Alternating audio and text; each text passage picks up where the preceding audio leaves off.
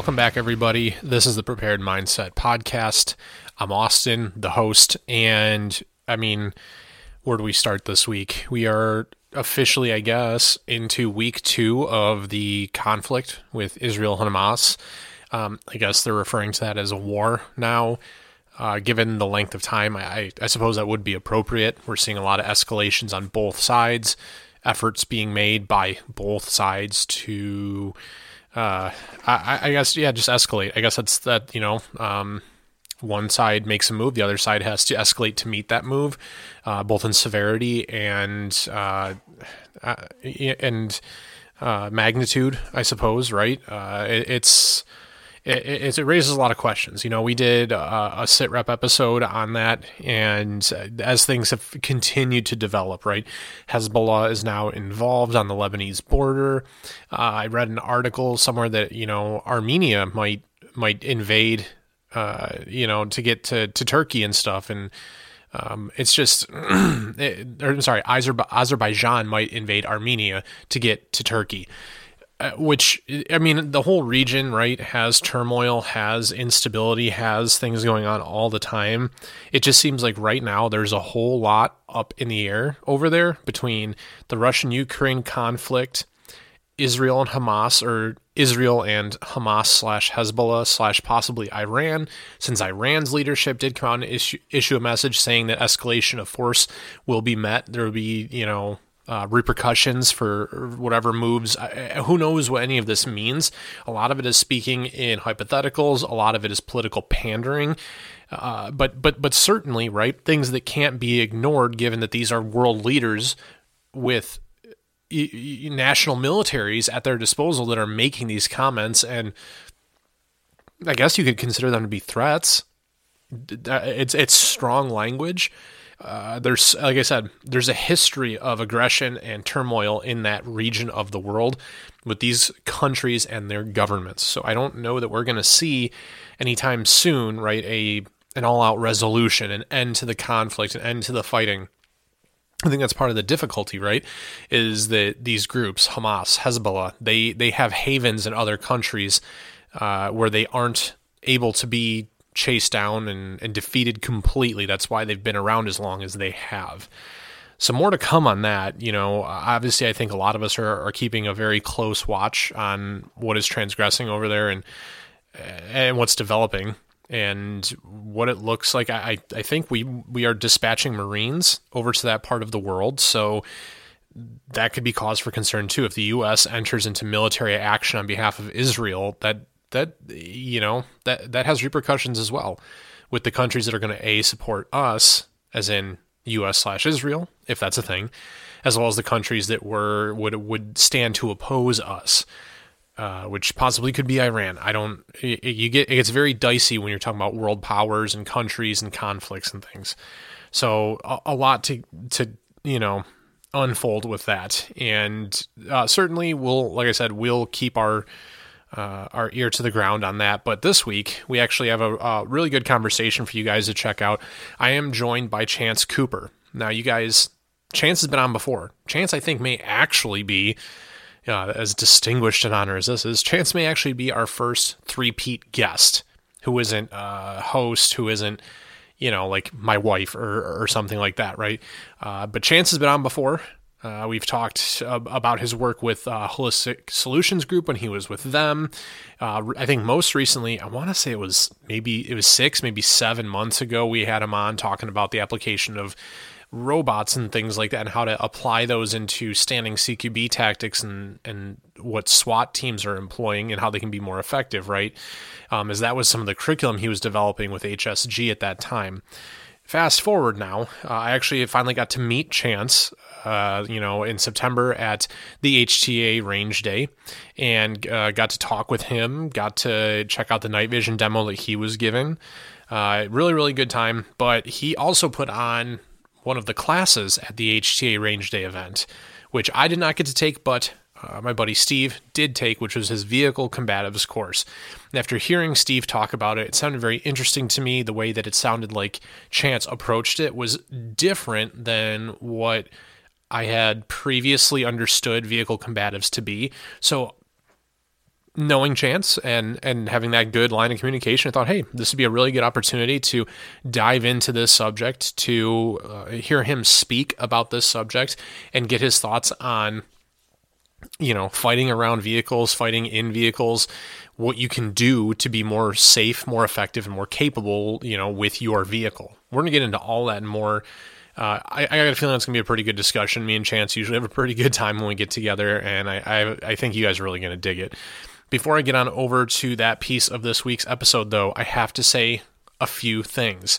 First and foremost is you guys please check out our link tree. Um, we recently, like in the last four or five days here, we finally launched a storefront.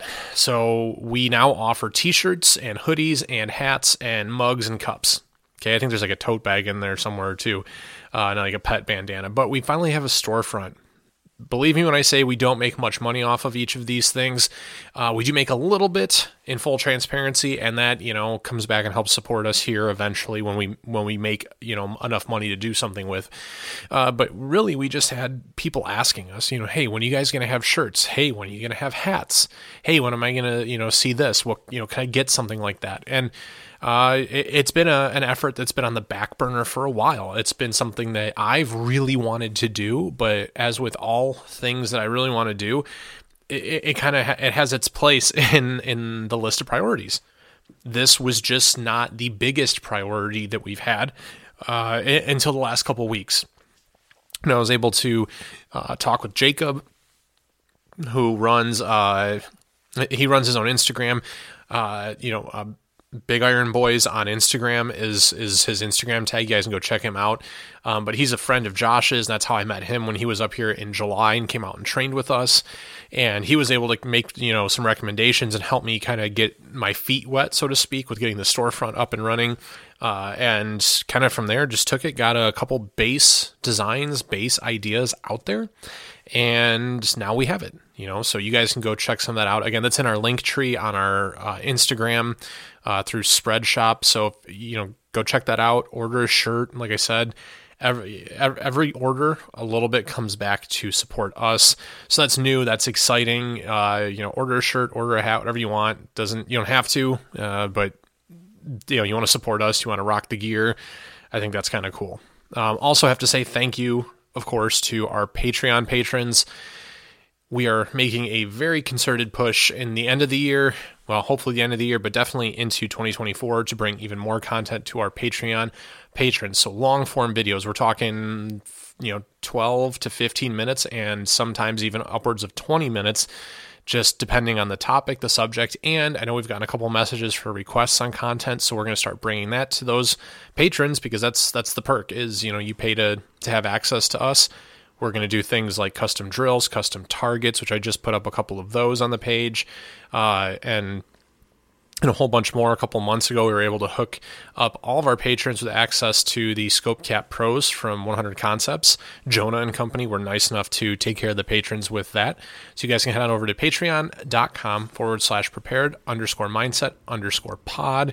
Check out all the good stuff we got on uh, on the site over there like I said, drills. We got some uh, blogs and articles and targets that you can print out for free. All kinds of good things going on, and we appreciate the hell out of all of that support. But additionally, have to do a couple thank yous here because we work with some really badass companies that are doing some really awesome things out in the industry. We want to make sure that we bring them to all of your attention and thank them for partnering with Prepared Mindset. First up, big, big thank you to Custom Night Vision. Guys, their website is customnightvision.com. If you aren't familiar with that, maybe you're more familiar with their former identity, which is Kosher Surplus. Same guys moving into a completely transparent night vision experience for all of you, for all of their customers. They want to make sure that they give you the best experience and the best opportunity to have a good experience purchasing night vision as is possible on today's marketplace. So whether you are just stepping into night vision, you're looking at as, you know, as budget as you can get while still getting a good level of performance, whatever that means for you, all the way on up to if you are looking for some top line optics, some L3s and white phosphor, they have tons of units in stock. They even have the hand picked options so they can work with you to give you the best tubes that they have available in that housing, whatever that may be at the time. Again, it can be a PVS 14, which is a single tube. That's where a lot of guys start. That's where I started. They have options in green phosphor and white phosphor. One isn't necessarily better than the other, and they'll tell you that. But it comes down to personal preference, and green phosphor tends to be a little bit cheaper. Josh, my co host here, Josh runs green phosphor Elbit tubes and he loves his. I had a white phosphor Elbit tube in my PVS 14. I have white phosphor Elbit tubes now in my 1431s that I got from the team over at Custom Night Vision. Absolutely outstanding. And guys, if you need the rest of the gear, if you want to just drop your whole wad all at once, you want to come out of this whole thing with the complete setup, they stock Team Wendy helmets, both bump and ballistic. They stock OpsCore helmets, both bump and ballistic. They have the Wilcox mounts. They have lights. They have the lasers. They are literally your one stop shop for all things night vision. So you can make one order, have it delivered to you, and you're ready to put it together like some badass Legos. You're ready to rock and roll. Head on over to customnightvision.com and check out everything they have in store for you. Thank you as well to HRT Tactical Gear. Guys, if you're looking for a new plate carrier, if you're looking for a new belt system, look no further. Check out HRT Tactical. They were literally a training company, guys with LE experience, contracting experience. They know what's required and the demands that are placed on this equipment. They started, like I said, as training. They are now a top tier nylon company based down in, in Ohio. I was actually down that way last week for work. And guys, their gear I love it. They sent me one of their LBAC carriers. I've been running that for several months now, and the Tigris Cummerbund, I was a little bit iffy on it. The whole system just seemed like a little bit over the top to me. I was I was honestly very skeptical when they sent it to me. Once I got it set up, played with it a little bit, make sure it was sized just right. Man, I don't know if I will find a more comfortable armor system out there on the market. That's their LBAC. They also have a more you know, a couple more traditional offerings with their rack and their A-track carriers. They have tons of options for placards. I was actually blown away by how many placards that they have. Like their Maximus, that's what I run. They just have a regular triple five five six. They have all kinds of good options, and they really deal with gear, especially for law enforcement. You guys, I cannot urge you enough. Head to hrttacticalgear.com. Check out everything they have going on thank you to 100 Concepts. Guys, 100 Concepts is doing like some killer work out there. I got to be honest with you. The light caps, everybody knows about the light caps, but if you aren't using their scope caps or their pro scope cap, which just dropped, uh, I think, beginning of September now, it's been a couple weeks, you're missing out. Seriously your lenses, your flashlights, all those things they reflect. They're glossy surfaces, and reflection is one of the I believe it's like seven R's or seven principles, something like that, of camouflage, and that is what the team over at 100 aims to address and they do it at a price point that everybody can afford it's always really cool when you can pick up a little piece of gear so that makes you just a little bit more capable a little bit better off and it doesn't break the bank all right the company's motto is do good be dangerous live free these guys are crushing it right now. You can check out their pack scrim, their helmet scrim. They got it in a couple different varieties, all really, really good stuff. Chemlight kit and the refills for the Chemlights. And guys, if it's not in stock at 100concepts.com, check out T Rex Arms and Big Tex Ordnance. They got picked up with both of those companies. The market absolutely loves what these dudes are doing, and you will too. 100concepts.com. And lastly, here, big, big thank you to John and the team at LARP Labs. If you guys are looking into switching up your camouflage for the winter months, head on over to larplabs.com and pick up some winter camouflage. You can use discount code prepared mindset for just 10% off when you order some of their 3M vinyl wraps. So if you're getting ready to paint your rifle white to match the winter, or I guess it might be white and gray, or white and brown, or gray and brown, whatever matches, you know, what you're doing, where you live, your biome, your environment. LARP Labs has vinyl wraps for your EOTech optics, your Aimpoints, Vortex, Holosun, your cloud defensive lights, your Streamlight products, uh, Surefire, even, right? They have awesome, awesome. Is again, it's 3M vinyl wraps. All right, it's not just a sticker. It's not something that's gonna fall off after a couple weeks. This stuff is like rated for three years outdoors. I've gotten mine completely soaked and then dried out and then soaked again and had no issues whatsoever. Very easy to apply, very easy to take off, not going to damage the finish on anything. Again, head on over to larplabs.com and check out their constantly growing catalog of options. Okay, so huge thank you to everybody there. Uh, again, we are officially on YouTube now as well.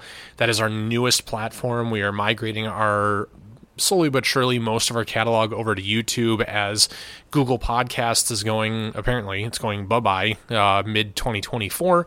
So, all of the new episodes, and, you know, uh, as we kind of work through things here, moving some of the older episodes over to YouTube as well. But consider heading over to YouTube, giving us some likes, giving us some subscriptions over there. And if you guys are listening to this right now, hit that subscribe button, hit that follow button.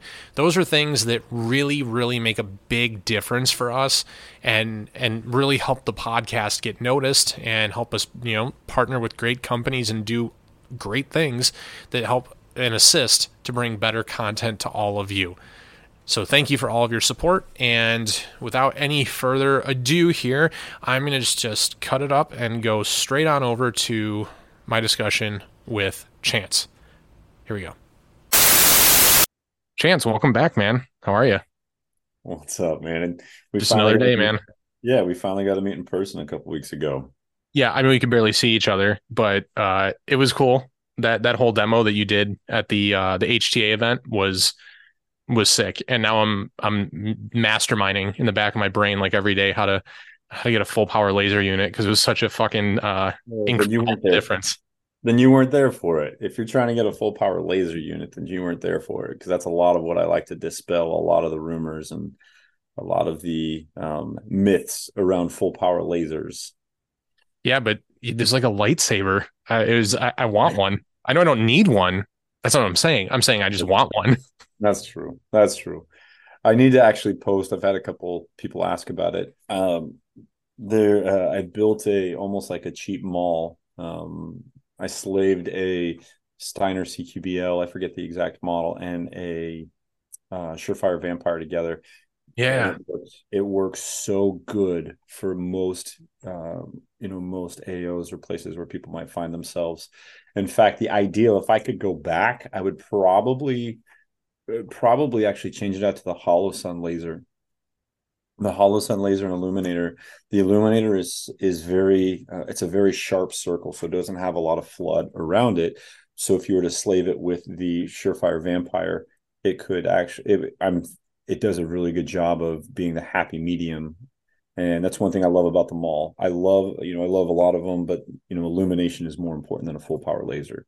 The MAWL does such a good job of bridging the gap of having the laser and then have a mediation of like a hotspot of a an IR hotspot, but then also has a flood attached to it. And so it does it's so good at what it did. They did a great design, um, you know, designing that device and the um, Holosun IR laser with the if it if you slave it with a Surefire Vampire, I think would be pretty awesome. Pretty good. And that's that's actually what my buddy Josh, who was there uh, at the event with me, he actually runs that. He got the Holosun that only has the laser, and then he has a uh, a Surefire Vampire light, and the no, illumination the is an illuminator. Do the laser and illuminator. Oh, okay. So paired together. I see what you're saying. Paired paired together, laser and illuminator. I think it would be a great budget. I think you're looking at maybe sixteen hundred bucks. Did you see yeah, the, a lot, really a lot of people the, the full power laser? Did you see how far we were showing like the civilian? This I'm quoting the civilian laser. We were you could see it six hundred yards, six seven hundred yards. Yeah, but you couldn't see any illumination past thirty to forty yards if you you know if you had a, what's called PID at target. So anyway, that was really important. Uh, something I like to talk to people about a lot is illumination is probably more paramount than the laser because you could have a civilian laser and it'd be just fine. Yeah. The lightsaber I mean, is cool. Yeah, the, the lightsaber is cool. Uh, but yeah, no, I mean it's it's the illuminator 100%. Like you get a pretty tight hot spot on it, and then that's the problem though. Like you just said, is like you get such limited distance out of it. Kind of sucks, but um, well, it's the same with optics. You could have a you know a, a Aimpoint comp M5, you know, all these different models. You know, you could have a, a great LPVO if you can't see anything out of it. The the price of the optic and the reticle and all, all of that, the BDC stuff doesn't do any good if you can't make out what you're shooting at or you can't understand what you're looking at. So yeah. we take for granted illumination. So yeah. Yeah, I mean, but the the the whole demo, the whole experience was was outstanding. Like we didn't even uh, originally plan on going to check it out, and we ended up wandering over because I didn't get to. Actually, I think who we need to blame is Dylan because he was supposed to give me a ride over there, and I helped him lug those steel targets out for his night shoot, and then he just took me right back to where I was. And I'm like, dude, I don't want to walk like the 500 yards back there again now. So, uh, but at, at, any rate, yeah, the demo was sick. Um, but also my buddy Steve was with us. Uh, and so my co-host Josh and I have actually talked quite a bit on some other episodes about the classes we took. Steve took your class actually on the last day. So he took the I don't even know which I think I just called it vehicle combatives. I don't That's know if that was the actual title. Yeah, there's yeah. not a really a, a term for what it was because we only had y'all for four hours each, and so the big the big question was amongst a lot of the instructors and people are attending was what do we cover in four hours that's beneficial that's worth your guys' time that's not just yeah. a i guess you know wasting wasting the time so vehicle combatives would be a, a really good way of putting it and you said there was a lot into like not even just because I feel like you see the stuff you you you already get like on Instagram and YouTube, right? You get all the sexy stuff with people porting out windshields and running around the car and screaming at each other and everything. Um, and he actually, I mean, he was excited. I think he was the last class the weekend, so they actually did, I think, to some extent, get to shoot through the windshield. Yeah. first question, like, how many cars you guys have here for this? But yeah. Uh, we uh, yeah that last class we kind of we we talked to some of the guys at the Ben Franklin range and you know we said hey is this okay if we do some of this? And they said yeah. But I gave the caveat that this is you know there's very select times that that might happen. Um, certain professions might be more likely to be in that or not be in that. So it's always fun just to make sure it's done controlled and it's not wasting time and ammo. And so I made sure that they had an understanding of okay if we're going to do this then let's understand exactly what we're doing. So they got to shoot a little bit inside the car. So and uh, so, can you expound on that? I mean, because I think, and again, this may just be because what you see so much of, right? Because it's the sexy stuff that like draws clicks, it draws eyes, and everything is the fighting from inside the vehicle, right? Shooting through windows and things like that. Um, is it is that less ideal then I mean I know there's some deviation those first couple rounds and things like that, but can you talk about you know what goes along with that? Some of the knowledge that probably isn't widely spread that comes with doing those things. I don't think it's like a, a secret like downloading the Matrix type of aha moment. It's actually pretty simple. It's kind of common sense. So the first thing I was telling them, I said, "Okay, look, you guys are here for a vehicle course, right? Yeah. You guys want to fight around vehicles? Yeah. Okay if this is in all reality, this is a vehicle course. I'm going to teach you how to, if you, what are some things that you would find yourself in? And most of them say, you know, some sort of a riot or civil unrest. And it's like, okay, then what are we going to do if we have, what are we going to do? You know, let's talk strategically or tactically. What are we going to do? And it was, okay, you're going to drive through them. You're going to back up. You know, that's the yeah. best thing you can do is, you know, drive forward or back up. You know, want to talk about vehicle combatives, use your vehicle as a means of getting out and they're like, yeah, that makes sense. it's like, okay, well then class dismissed.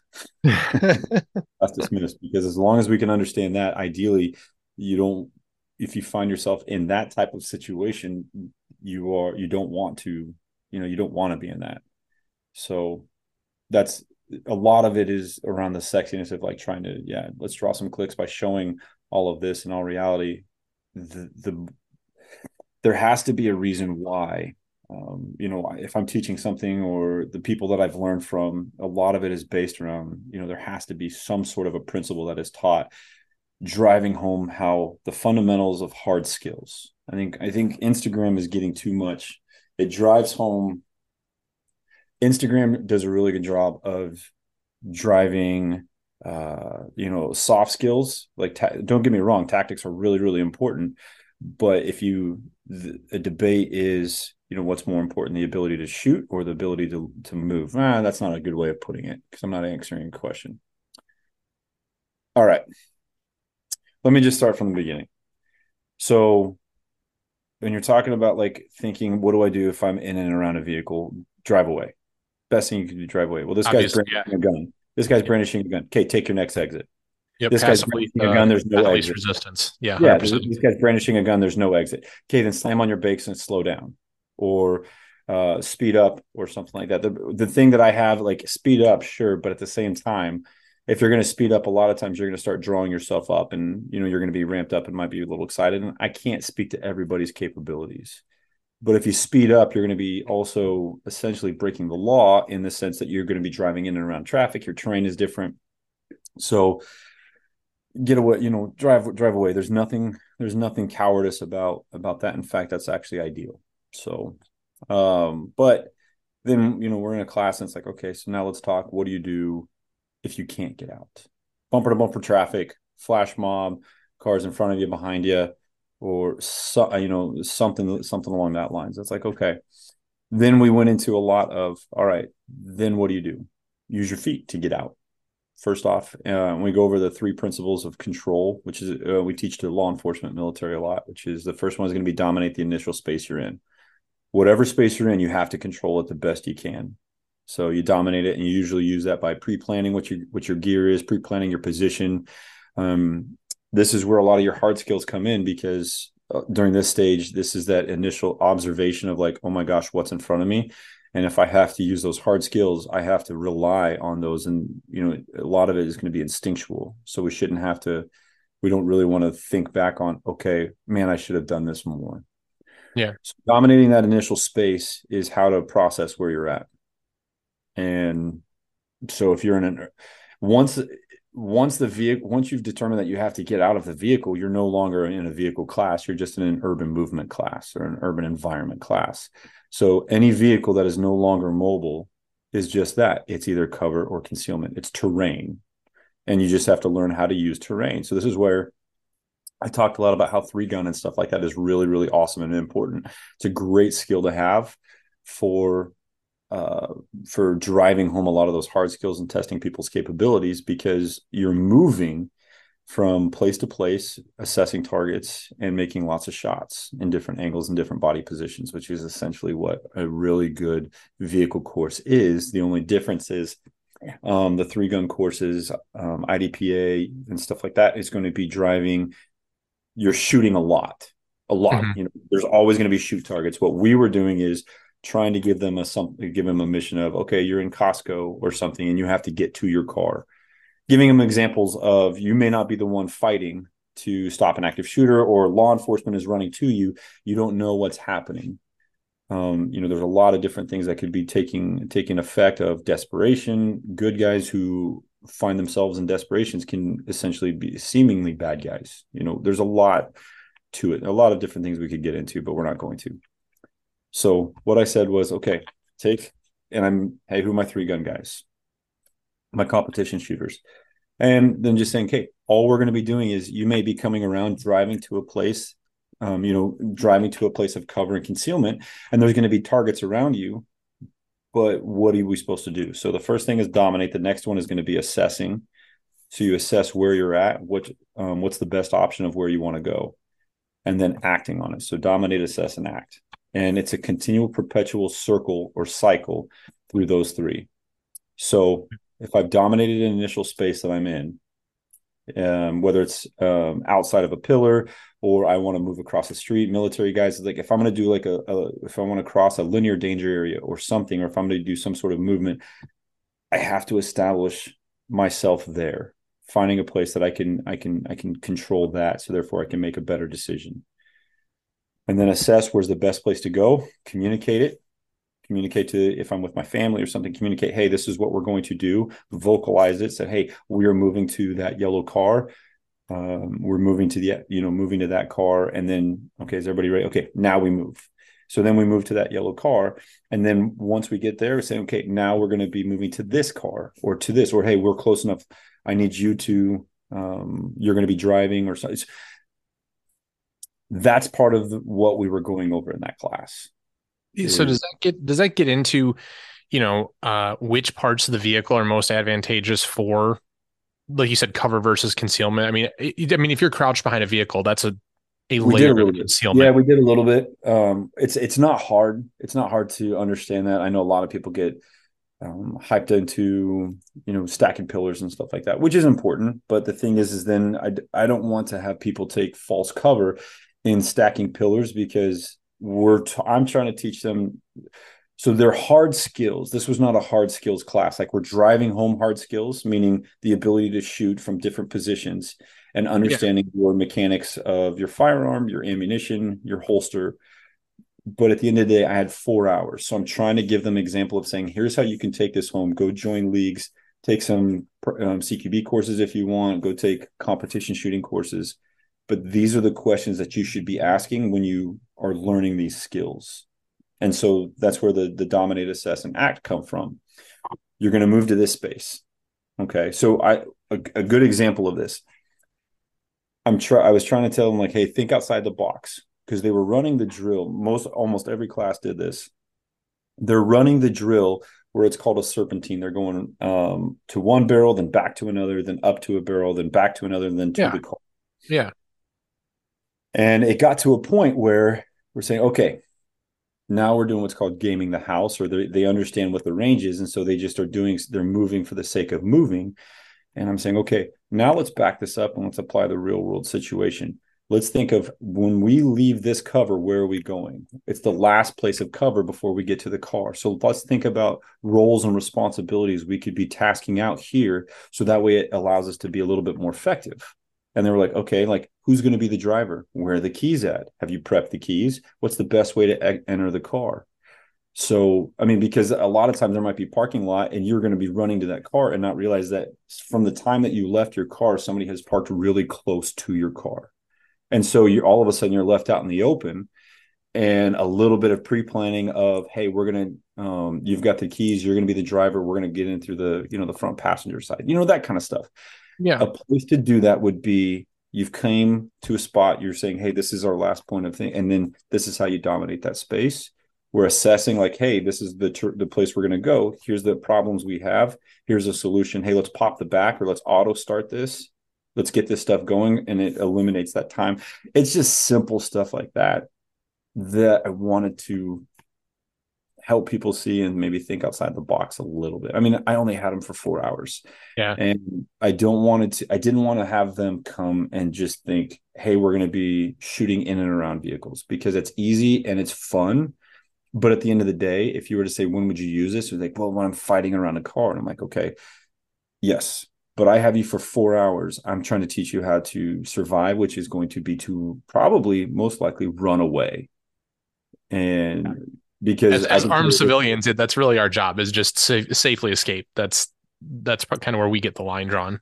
And if if it's going to be anything else, it's going to be how do you urban terrain? How do you use you know how do you use a barricade? How do you use um, how do you come up and stabilize your shot using some sort of um, some sort of terrain to to make that shot how do you make how do you do accurate shots how do you do fast accurate shots from distance you know that kind of stuff that i was really trying to drive home with saying do you see how these hard skills pay off rather than just on a flat range yeah okay do mm-hmm. you see how you guys have been doing a and b because that's what everybody else is doing but in all reality, and I don't know if it was your friend's class or not, but there was a class that they just said when they went down to they they serpentine, there were four barrels and then um, to the car. They got to that second barrel and they assessed. They looked over and they're like, "Hey, we're parallel with the car," and they just said, "Hey, you drive. Do you have the keys? Yep, I got the keys. Okay."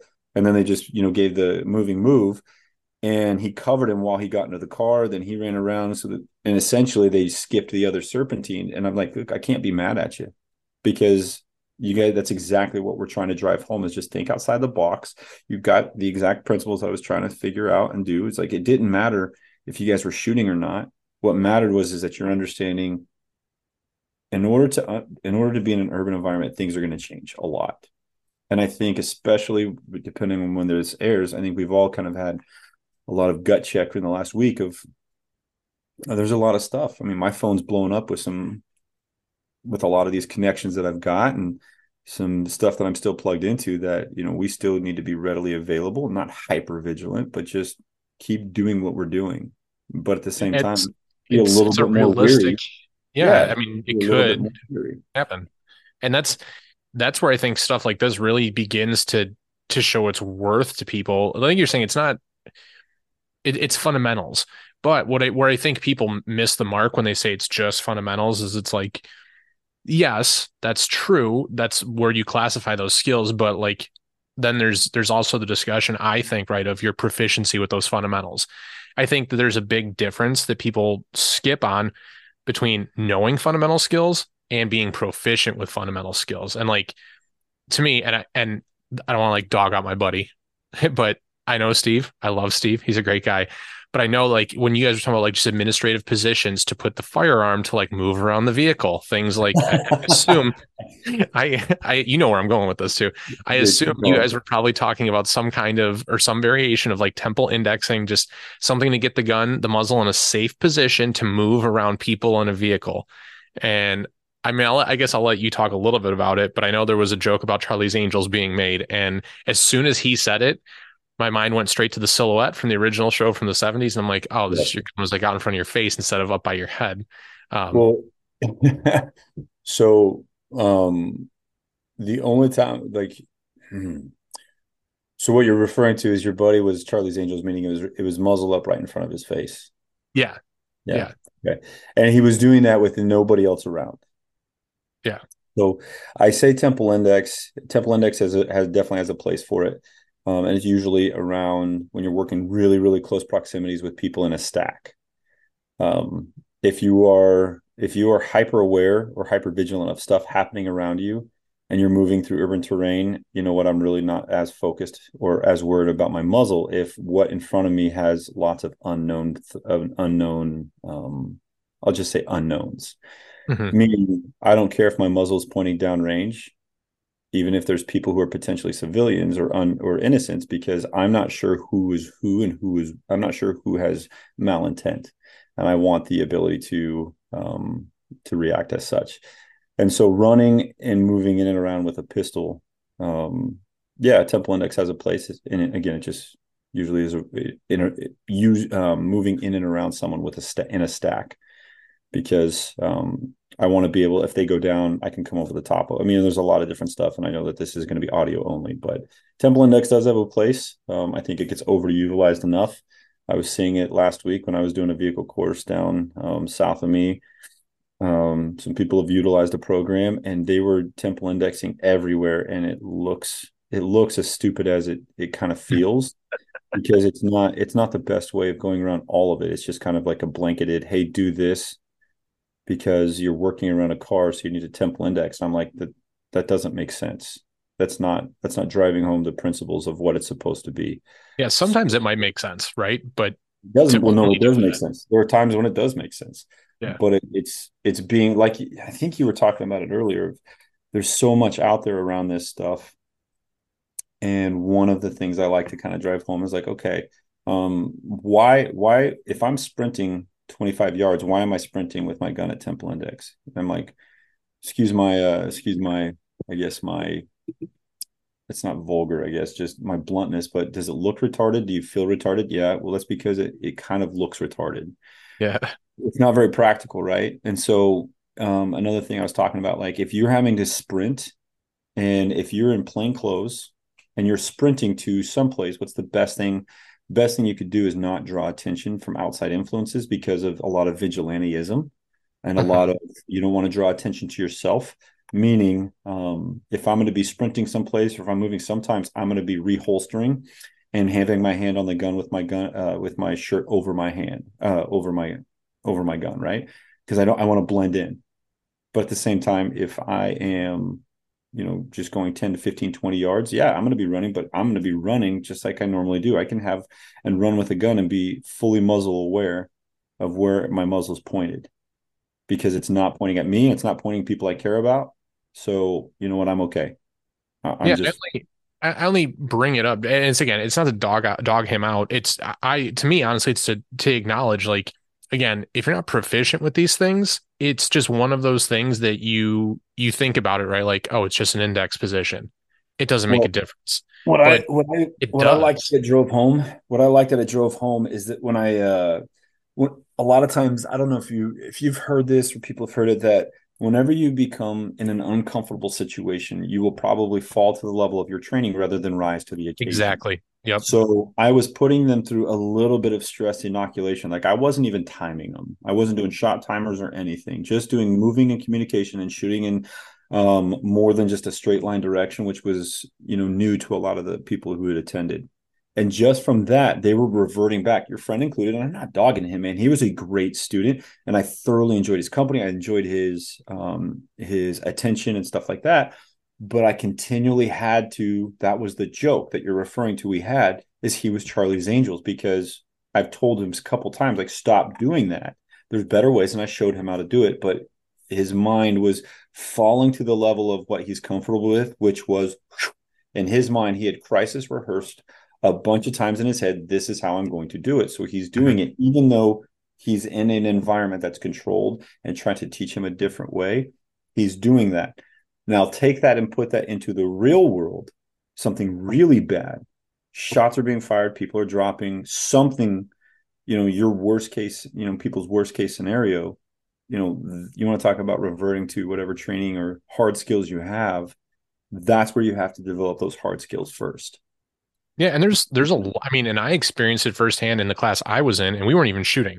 I was doing a CQB class, but when you're learning, you're you're being exposed to so much new information on top of being put into situations like you said where there's like eh, for you guys was artificial stress but for me it was just you know information overload you just get to a point where you have to think about so many different things eh, that you're new to it and you fall to that, like you said, you know, the lowest level of preparation or lowest level of training. And when somebody says, Hey, pick the gun back up, you don't even realize that you let that go until somebody points it back out because you're thinking about where am I standing? Where am I going next? Where did I come from? What's about to happen? You know, all of these things. Do I have somebody with me? Do I not? And that's the importance of, of hammering home all of this stuff. And it's it's the things that people I, I think because you know I mean I don't know I don't I mean people that use it like like you like they work on those things there's a reason why you're teaching it because you know that there's the value that comes with it right another, i think it just gets missed a lot. Well and, and again like another hard skill thing that i was trying to drive home is running to cover running to concealment. There's a lot of times we get out in front. And so i was continually continually seeing it where okay if you know so the whole assess part remember dominate assess.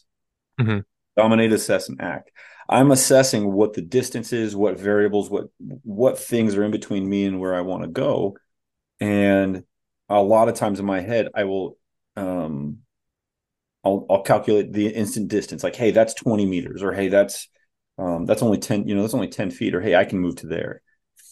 And a lot of that is going to be as I'm moving to it, I'm automatically addressing what is now in front of me because now I've moved from the dominate. I'm I've assessed it.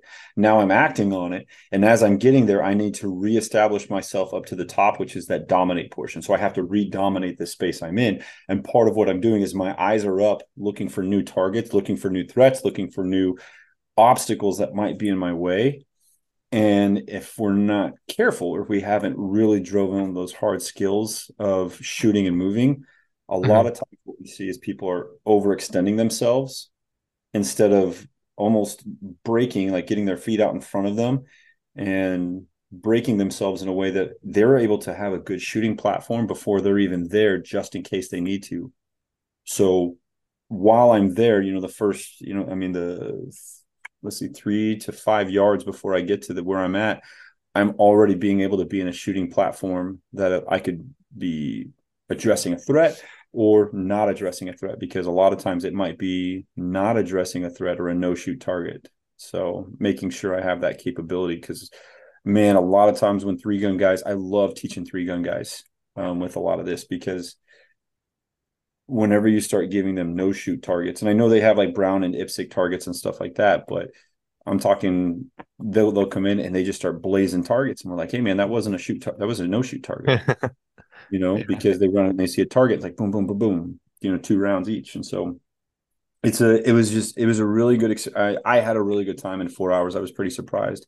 I'm pretty happy with a lot of the takeaways that we got from everybody, and you know, I hope they felt the same way because a lot of it just drove home. Hey, here's why you need to go get those hard skills drive home those hard skills and then and then this is how you can apply a few principles take this home and then apply those principles if you ever need them I mean, so how long is that class normally? Like, if you were to, I know you mentioned you taught one, I think you said last weekend or, or last week or something. When you guys, when you do vehicle instruction, now obviously in the law enforcement application, there's probably going to be, I'm going to venture to take a crazy guess here and assume that there's more involved. uh, yeah. what does that usually look like from a time perspective? if I could, I know this sounds crazy, and I and I've learned this. I thought I was going to come into the civilian industry and be like, hey, you know what? We got a lot of fun. Um, we have a lot of fun vehicle courses, and I know I'm going to probably catch some flack for this, but in all reality, this is it's the best. It's there's nothing better than I could tell you right now is the best way to go practice vehicle courses and stuff for civilians is going to go go to your um go to your competition shooting stuff. You're shooting on the move using barriers and shooting from different angles and different positions. You get really good at that. You come to a, v- a normal civilian vehicle course. That's all it is. We just maybe give you. We're going to start doing some different scenarios. That's it.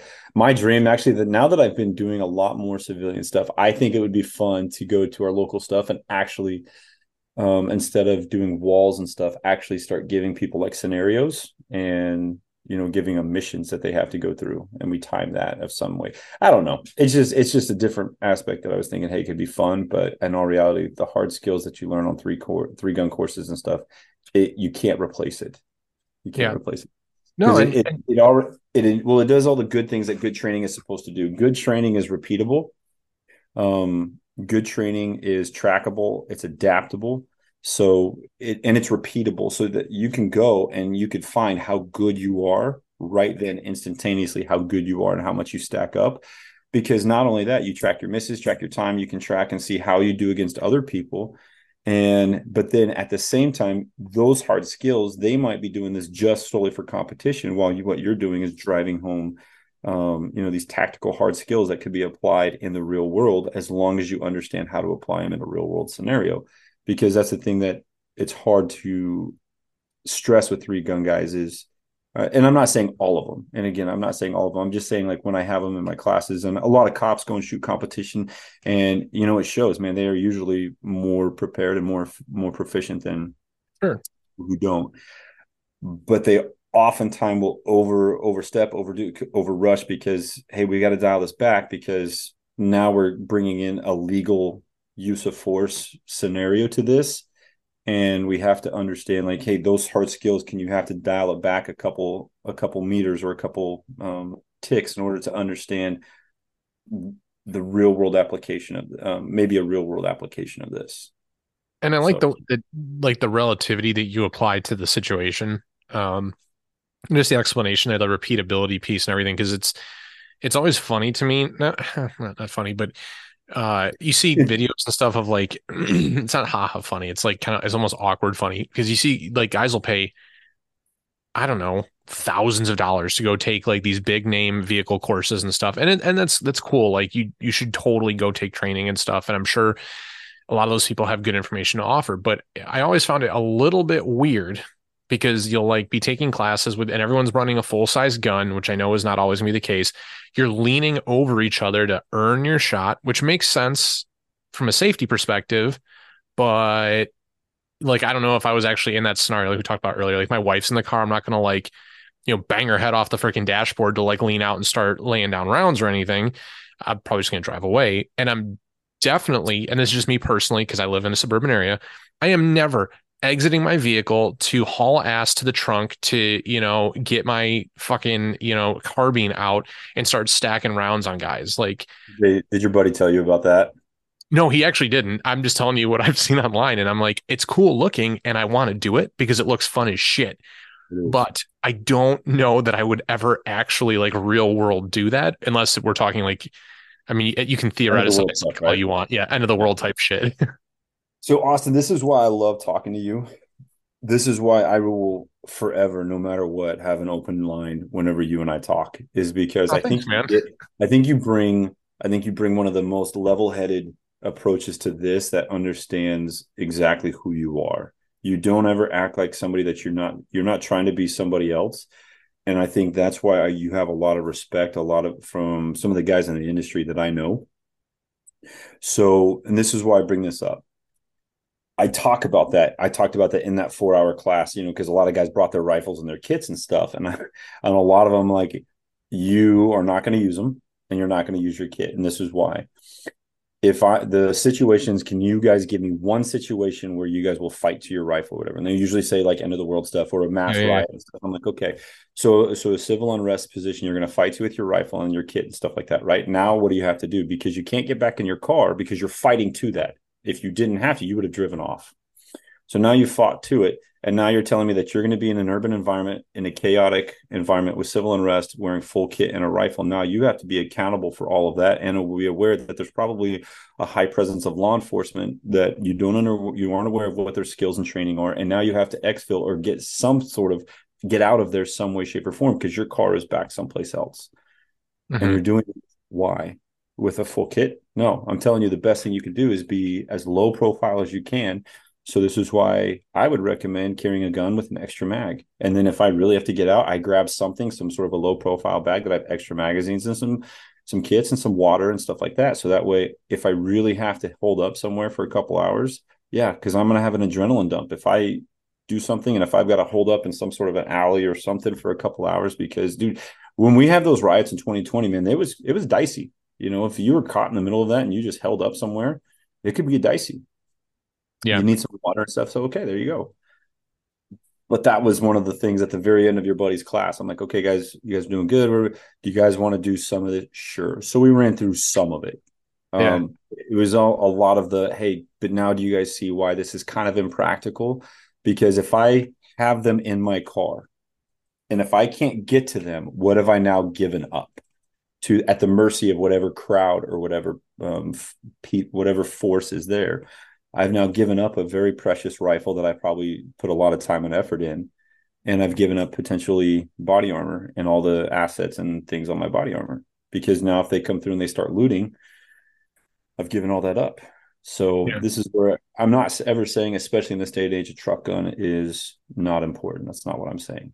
Just make sure you're aware of limitations. And this is where, again, the whole dominating the space that I was talking about, a lot of that is pre planning a lot of that is pre-planning. Meaning if i start seeing or start hearing a, about a lot of stuff like i can tell you this. I imagine a lot of here's an example. I imagine last friday a lot of people were probably staying away from some highly populated areas due to some mm-hmm. of the the stuff that was kind of like rumored to be happening right? Yeah i I'd imagine so yeah okay that's it drives home my point pre-planning you shouldn't be able to find yourself in that if you if you have found yourself there in that type of situation where people say, you know, mass riots or something like that, then you might have probably been looking for trouble or maybe have found yourself that, hey, um, this isn't where I want to be. Well, flash mobs are becoming a thing. Okay. Sure. Well, you know what? I, you can't have an answer for everything, but this is why I don't teach a lot of the whole fighting to your rifle, fighting to you now for law enforcement and such. I might, but I right, even right. actually have something that I, I, I tell them we need to stop thinking like that because there's a lot of limitations we um, provide ourselves with that. But I won't talk about that here. I was just gonna to bring that up because I know a lot of guys, and I have one of these, one of my buddies in my training group that got very annoyed early on because we were working a lot of handgun, like outside the waistband stuff, and we we like just hey let's work on handgun let's work on you know all that and he said well i'm not going to use my handgun I go, what do you mean? He's like, I am only using my handgun to fight my fucking rifle. Now he's also a Marine, so give him like a break, you know, crayons and all that. But and he's a great dude. Uh, and I certainly appreciate where he comes from. But then when you look at it from the context like what we're talking about here as civilians and practical application, and and, and again, you're not, not saying it. I'm not saying it like that. We're not going to need a rifle, but like it, it is a, it is a self defeating ideology. I guess is probably the term I'll use to say that I will only use my handgun to fight to my rifle. So for some reason, I shouldn't be. I would almost say you should be more proficient with your handgun. It's harder to shoot. You carry it way more fucking often, and you're just you're more likely to deploy that than any than anything else that you own. It's well, just it's the reality you're isolating your ideas and you're training to one environment. And I'll put it this way. So early on in my career, I I definitely was I mean, I still am like, if I can, my rifle is going to be the most ideal. But as I started doing and being involved in a little bit more higher fruit um, in the tree like our target packages and stuff like that were a lot more high profile. I found myself in a lot more plainclothes, um, plainclothes environments. So it wasn't ideal and it wasn't even optimal because I had to I found that the best thing for me to do would be to blend in. I mean, there's a lot of that that I think maybe gets overlooked. And I, I blame Instagram just because Instagram's so easy to blame.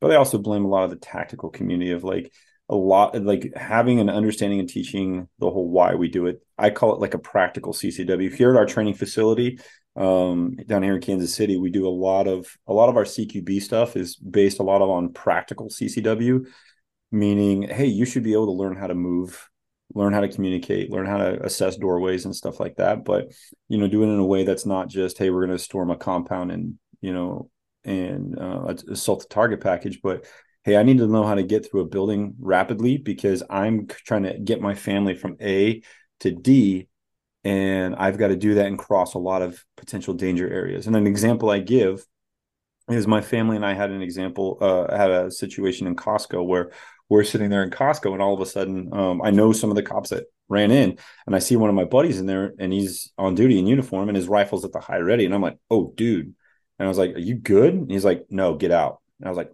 "Roger that, hey, dude." So I okay. had to get my right. I had to get my family from you know where we were out, but there was you know there was a lot of space in between there, and so luckily my wife and I, you know, we crisis rehearsal some of that, but there it changed the game of how we had to do. I had to cross you know potential danger threats because I didn't know what they were doing. All I knew is that they were there looking for something or someone, and now they're looking for him, so they can't protect me. So I've got to protect me. More importantly, I have to protect my family. And so, um, and there's ways of doing that where if they're looking for somebody, I didn't want to stand out to where if I drew my gun and I start going, so you know, to the untrained or to the unsuspecting officer, they see somebody in plain clothes with a gun and some and a family right next to them. What might they be thinking? That I mean, hostage taker, Hostage, uh, right? Be, yeah, right. anything. So no matter, so no matter, so this is where I'm saying like a lot of this is drawn around like, hey, I'm going to fight to my rifle. When all reality, a lot of it is operating inside of a urban environment is a lot more different than just the theatrics of on a range in and around a vehicle. There's a lot more thought into that. And that's Yeah. what I try to bring home to them. In fact, with SWAT teams and stuff now, I try I really try and drive home that if you have to be in uniform, if you're if you're acting in uniform, maybe bring some change of clothes or a cover if you can, just in case you need to do some. You have that capability to offer for some sort of a surveillance or plainclothes um, stuff. You know, you might be needing a uniform for some sort of a warrant service in the morning, but then you could be asked to jump in with the drug task force or something like that in the afternoon. Well, it'd be nice if you have some flannel or something like that in your backseat. And we were util and once we started changing that, man, we were having more bodies, like more people available that we could use and help to be plugged in at different places. And so it helped out a lot. Yeah, So- which I mean, used to be a which it, it it used to be a very big deal in like eh, we'll go back to Instagram, the whole gray man concept. It for whatever reason it kind of burnt out pretty quickly, probably because there's not a lot of flashy depth to it that can generate. No, clicks, man. No, dude, someone farts and something changes, like the Recce rifle or the sling or something like that. New trend comes out that people want to take, you know, fight to the grave for. And it's like, okay. No, it, it's like, Hey, I like that hashtag. I like those pictures while pooping. Like that. That's that eats up a lot of my day. yeah, I don't get it, but at the same time, I kind of get it. But at the same time, no, I really don't get it. No, and it's but it's yeah, it's it, it- it's it makes it more difficult, you know, the the consumption of information, which we're very good at consuming. Um and cool. You can learn you can learn a ton from social media, but if you don't you don't know what you don't know, and I think that's where the danger comes in with a lot of this stuff.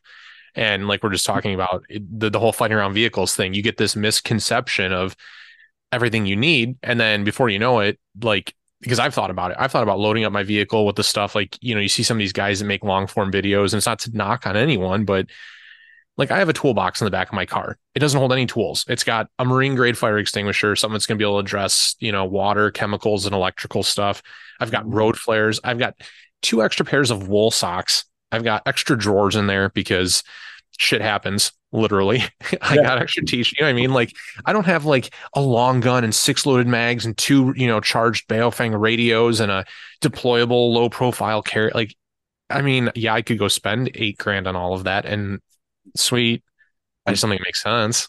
I, I think uh, I was talking about this with someone before, um, actually not too long ago, and understand. Like I, I get my limitations, but I, the guy that I was speaking about this was very much a war fighter. He's been, he's done some stuff in faraway lands that you know nobody really like. You know, he'll never talk about, but when he and I were talking and assessing a lot of this, because we we enjoy teaching civilians, we really do. I think it's it's needed. I think we were blessed. We are blessed to have platforms to reach out and to talk with people, to teach and and instruct and kind of pass on some of these things. But at the end of the day, I'm going to say this, but you got to understand, like, I'm not meaning anything offensive to other people. And if they take offense to it, then you know what? I can't deal with I, I have nothing to offer them except if this is true to them, then truth hurts, man.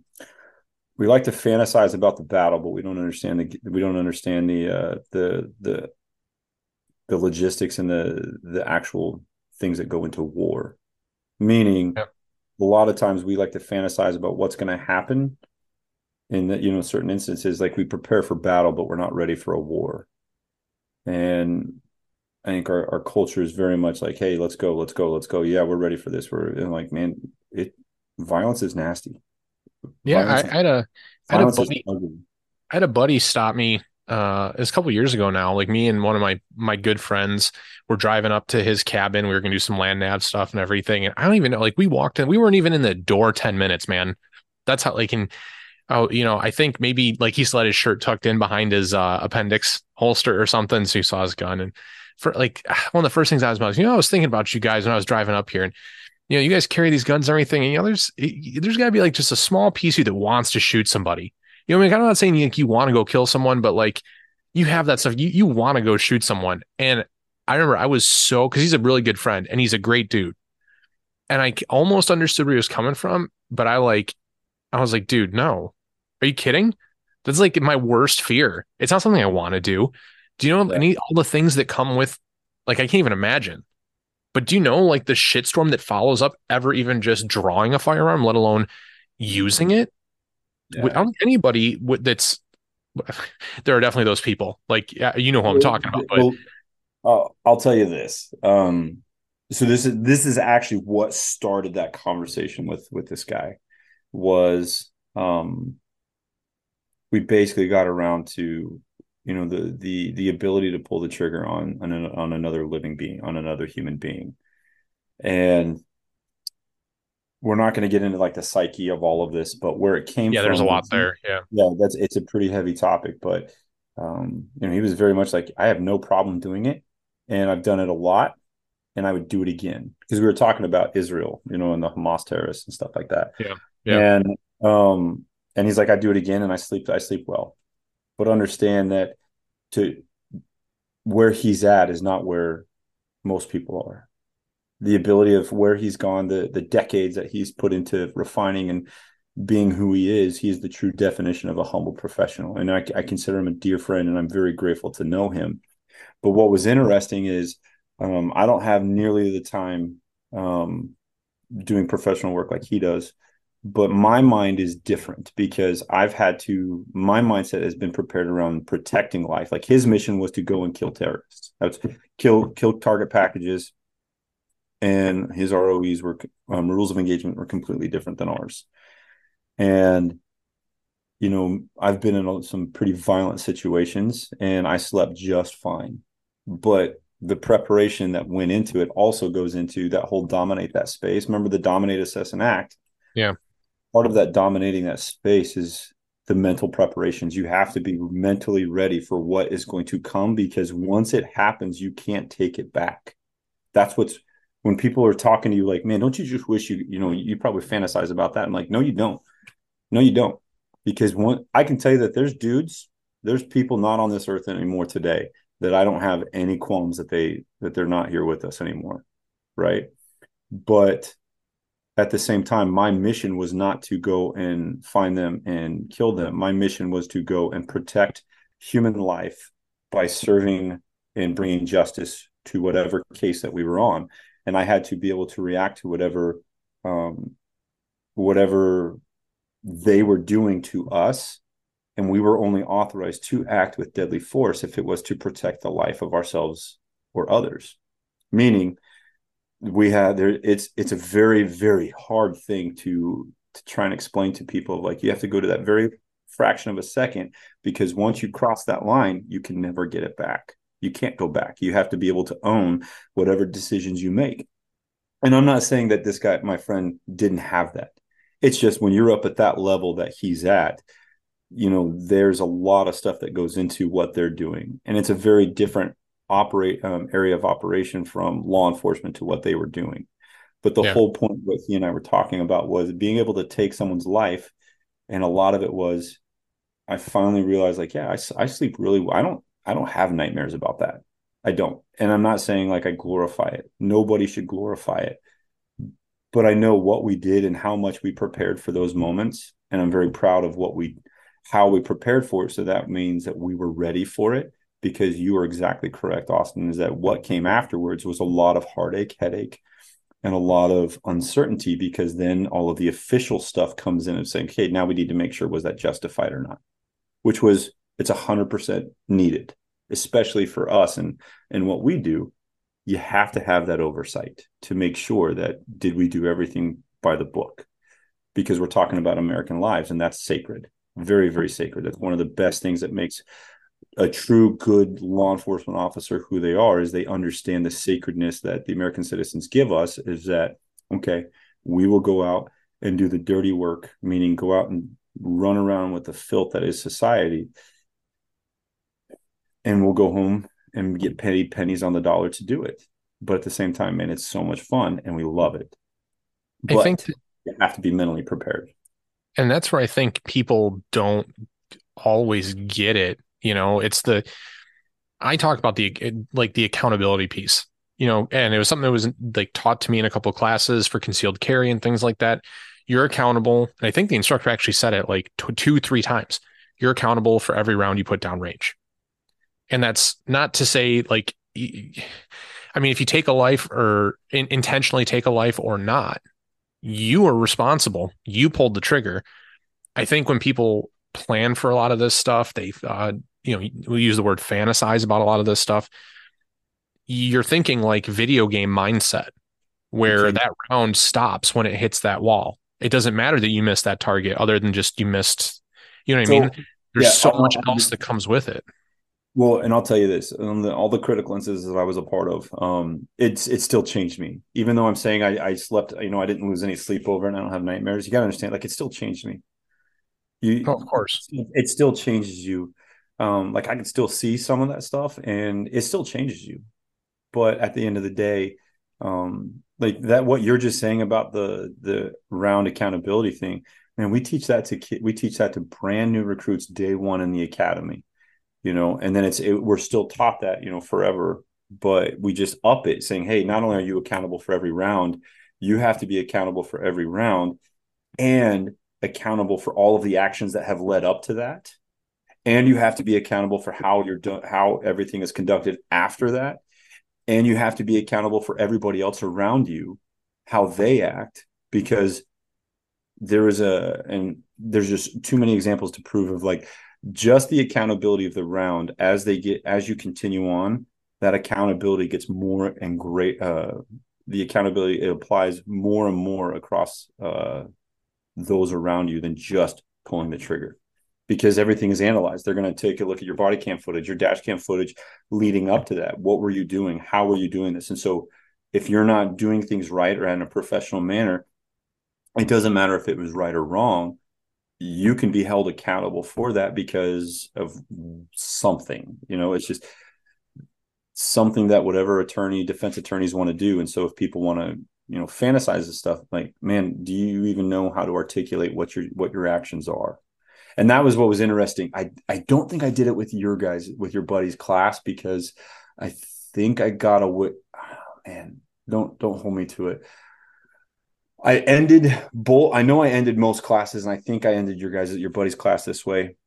Once they started really moving and getting the movements and the shooting and the accuracy, and you know, moving to the target or getting out of the target, and moving away from it, then I started asking them questions about like, okay, what was your first target that you shot? How many how many rounds did you shoot?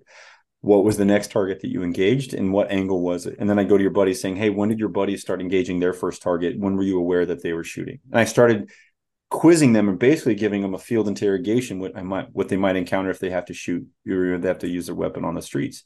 And it was amazing to watch people start just look at you kind of stare blankly like man i'm not sure. And it's like okay. And again the whole point of this is like do you see how important it is to understand what that accountability is? And so um, you know driving home that ability the ability to that's to me that's a hard skill going and shooting and um, being shots on accuracy um, quick shots with accuracy but then being able to articulate what you did and account the be able to speak back in plain language what you did because nobody gives a crap of like man i drew my i drew my weapon uh, i drew my glock 17 with my surefire light and did the, it's like nobody cares nobody cares. What we care about is why. What did you observe that caused you to do that? The why. Yeah. What was the stimulus that that led you to make that court like that decision for that course of action versus and the big else. thing. Oh, and here's the other thing I really try and strive home with my civilian classes. If you're any any any sort of use of force situation and you're getting asked, you're getting questioned by the police, then first thing you should be telling them is this. I'm going to 100% fully cooperate, but I would like to speak to my attorney. I'd like to have my attorney present. Yeah. And what you've done is you've declared that you are going to cooperate. Like, hey, I'm not a, I'm not going to be a jerk or I'm not going to be a, um, a, a d bag to you. I will cooperate for this investigation, but I would like my attorney present for all um, for all questioning. And then what you're going to do is you will probably, depending on the situation and the use of force, you will probably be arrested or at least det- um, detained, um, have some sort of detainment for for a little bit, you know, depending on what kind of use of force you were done, because an investigation has to be conducted but right. that allows you to have that legal representation that you don't self-incriminate because a lot of the fantasy the people will fantasize stuff you know with you and me you know off of this. We fantasize about stuff.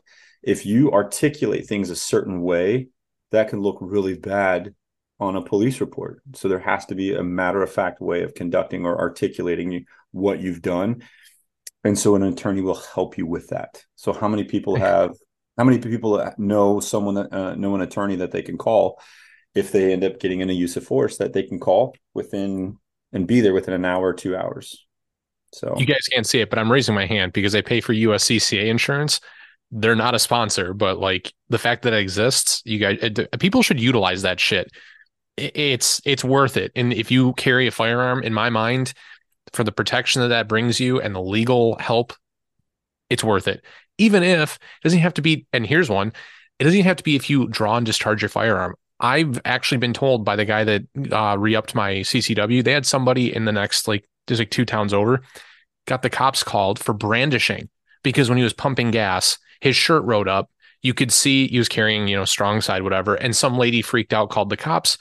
He apparently matched the description of somebody else they were looking for and this guy got into a situation about brandishing whether it is or whether it isn't but there's legal costs covered by all that. And if you look into good you know carry uh, insurance it's worth its weight in gold when it does what it needs to do. Mm-hmm. so. Yeah. So i know we're kind of uh, pushing the end of time here and everything man. I it's always great catching up with you. Honestly I, I, know you were on earlier this year. I honestly it's been like six or seven months since you were on and all kinds of shit going on. You know, you you're you're doing all kinds of stuff with the performance center we didn't even get into, and um, you, actually, so with that, just get where can people find more info on you and the performance center now that you guys are like doors are open, you're you're doing open houses and classes and all kinds of crazy shit down there. I got to make my way down south. Yeah. Um. So first off, you're taller. You're a lot taller than I thought you were. You're a lot. Taller. You know, I got that like three times that weekend, and people, everyone must have thought I was like a five foot six Mexican or something. Like I was going to say Italian. Yeah. I was going to say a five foot six Italian, but oh no, I'm Mexican. My mom's Mexican. Um, so my uh, I'm on Instagram, chance at GP, uh, chance underscore GP dash guild. Um, I do a lot of my professional courses through the Guild Solutions group. Um, I do a lot of night vision and a lot of the civilian classes through GP Armory. Um, respect for your guys' sponsor. I'm just going to keep it at that. Yep. And out of respect, because I love those guys. Those are great dudes. And um, but Midwest Preparedness Center is our home base here in the Kansas City area. Love to come and train with everybody what we can. And yeah, um, that's pretty much it, I guess. Yeah, man. No, I mean it's great, dude. I, I always look forward to having you on. I know we could probably go a lot longer. We get into weird tirades and rants though, usually. So yeah, I thought today was today was pretty good. I think we t- I think we kept it pretty centric because that's the we talked a lot about a lot of that. We talked, excuse me, we talked a lot about the things that I don't feel get addressed enough when it comes to quote unquote vehicle courses because the at the end of the day the magic is there is no magic. If you get out of a vehicle, it now becomes terrain.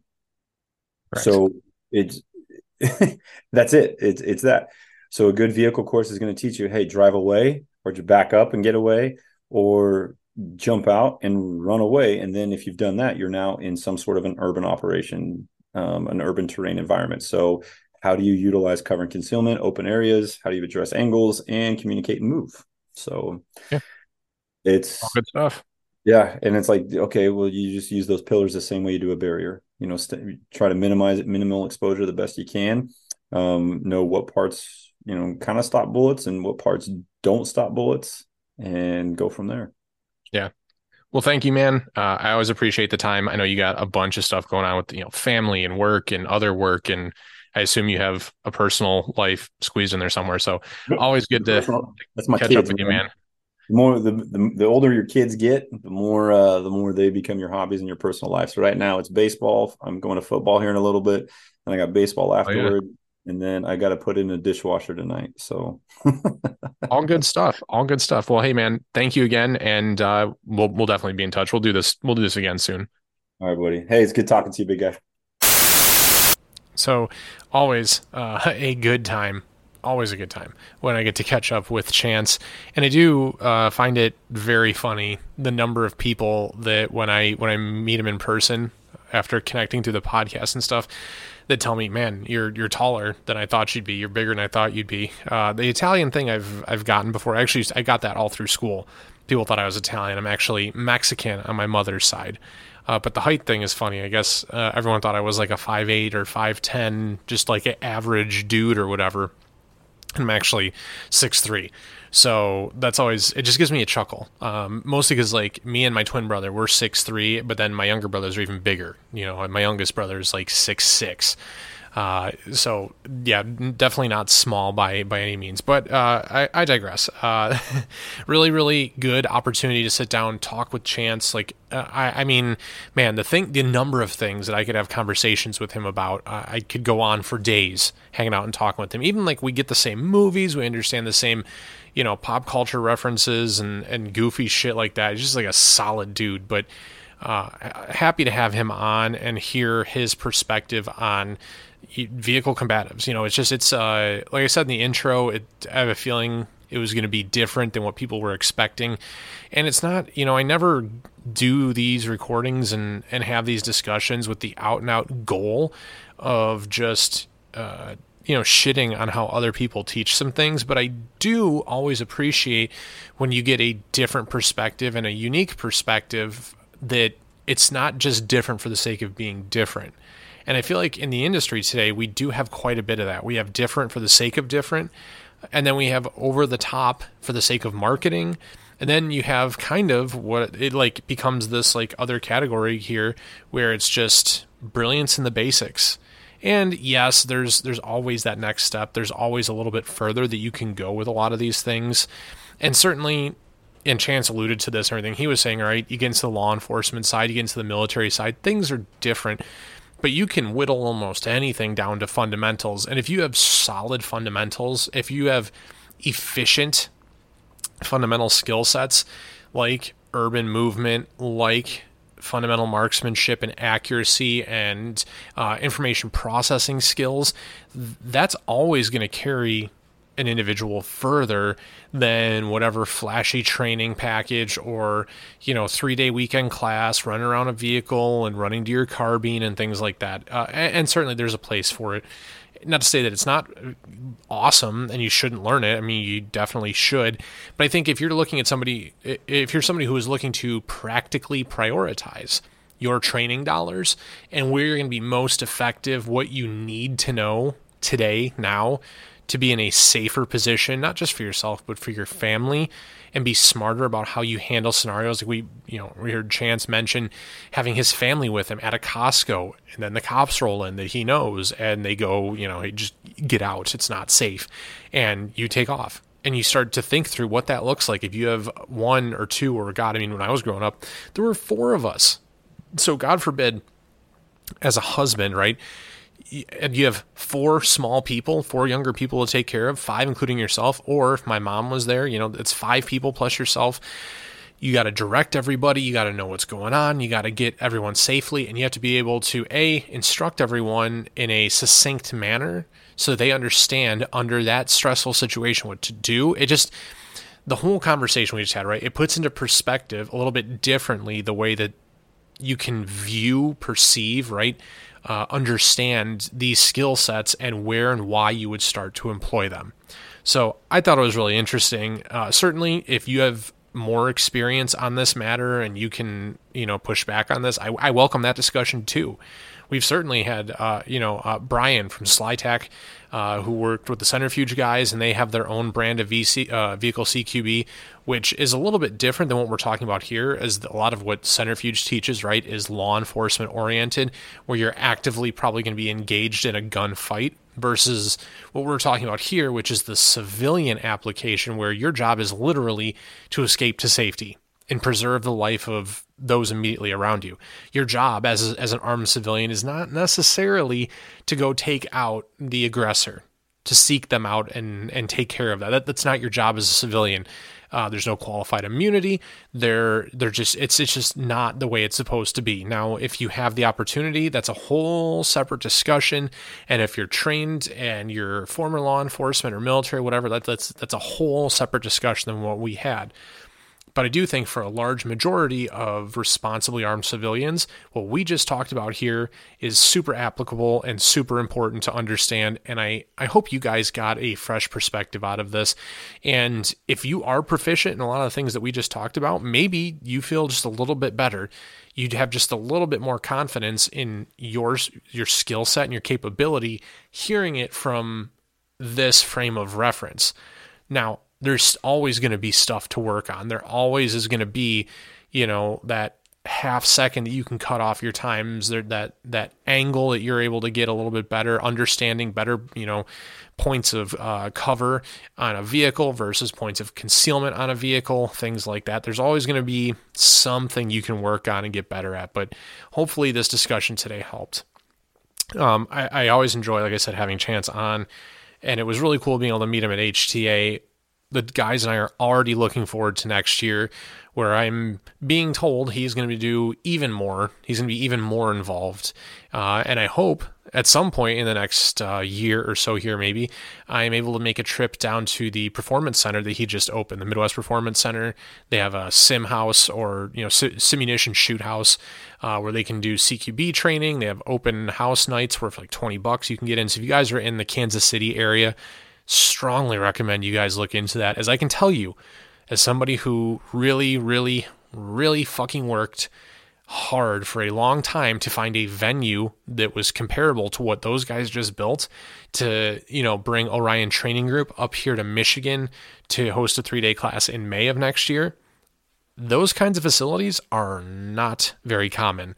They are few and far between, and the ones that do exist, a lot of them, unfortunately, are pretty specifically geared towards military and law enforcement uses, and they do not, in most instances, allow civilian training of any kind. It's unfortunate, it's shitty, but it's the way it is. So head, you know, head over to their Instagram page, check it out, Midwest Performance Center. Find Chance on Instagram and uh, look him up. He's a great dude, always willing to help, always willing to talk, a lot of knowledge to share. So uh, thanks for sticking around this far, you guys. We'll have another great episode coming at you next week. But until then, you guys get out there, be safe. It's a crazy, crazy world right now. Keep your head on a swivel and be aware. But until next time, y'all, work hard, train smarter, and be prepared.